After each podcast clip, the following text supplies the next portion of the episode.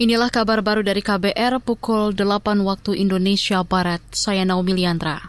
Kalangan anggota DPR meminta pemerintah melakukan pemetaan terhadap kondisi jalan-jalan yang rusak. Ketua Komisi DPR RI bidang infrastruktur dan transportasi Lasarus mendukung arahan Presiden Joko Widodo terkait perbaikan jalan yang merupakan tanggung jawab masing-masing daerah.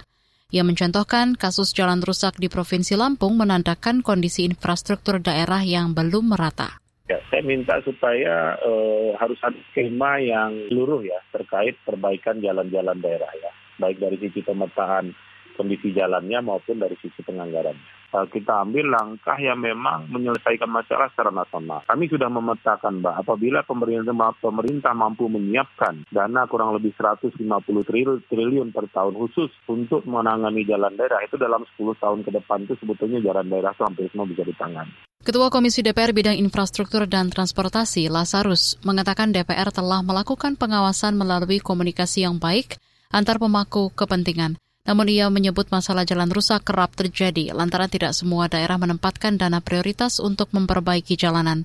Sementara itu, anggota DPR Komisi Bidang Infrastruktur dan Transportasi, Aidi Mazat, yang mendorong agar jalan daerah dibangun oleh pemerintah pusat tanpa pelibatan daerah. Menurutnya hal itu bisa meminimalisir jumlah jalan rusak yang terjadi di daerah-daerah. Lembaga Kajian Ekonomi Indef memproyeksikan pertumbuhan ekonomi Indonesia triwulan kedua sebesar 5,2 persen. Direktur Eksekutif Indef Tauhid Ahmad mengatakan pertumbuhan ekonomi saat ini berkembang cukup signifikan.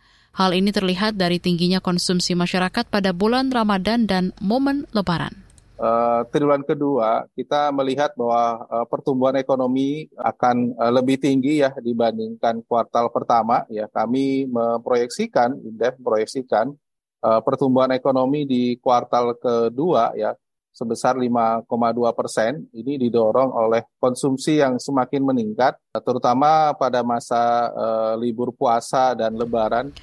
Itu tadi Direktur Eksekutif Indef Tauhid Ahmad. Sebelumnya data Badan Pusat Statistik BPS menunjukkan pertumbuhan ekonomi triwulan pertama 2023 sebesar 5,03 persen. Pertumbuhan ekonomi di triwulan pertama ditopang konsumsi rumah tangga yang memberi kontribusi sebesar 2,4 persen. Kita ke Jawa Tengah. Pemerintah akan mendatangkan tim sepak bola nasional negara lain untuk menggelar uji coba tanding di Indonesia. Menteri Pemuda dan Olahraga Dito Aryo Tejo mengatakan laga nanti diharapkan menjadi pengobat kekecewaan batalnya penyelenggaraan Piala Dunia U20 di Indonesia. Menurut Dito, stadion di Indonesia tidak yang tidak dijadi dipakai untuk Piala Dunia U20 akan menjadi prioritas laga alternatif tersebut. Jadi tadi juga udah ngobrol sama Mas Wali, jadi intinya karena kan stadion Manahan itu sudah sangat baik memang lagi dicari opsi uh, game penggantinya untuk mengobati para masyarakat pecinta bola di Solo, khususnya wilayah sekitar Solo juga ya. Nah, insya Allah tadi juga kita sudah video callan dengan Pak Arik Tohir dan beliau komit untuk menarik satu game ke Solo. Tapi untuk negaranya yang mana itu nanti akan kita umumkan secara resmi. Menteri Pemuda dan Olahraga Dito menjelaskan saat ini pemerintah sedang menjajaki timnas negara lain untuk uji coba tanding dengan timnas Indonesia. Namun Dito tidak menyebutkan timnas yang diundang itu. Informasi yang dihimpun, timnas yang akan diundang bertanding di Indonesia yaitu Palestina.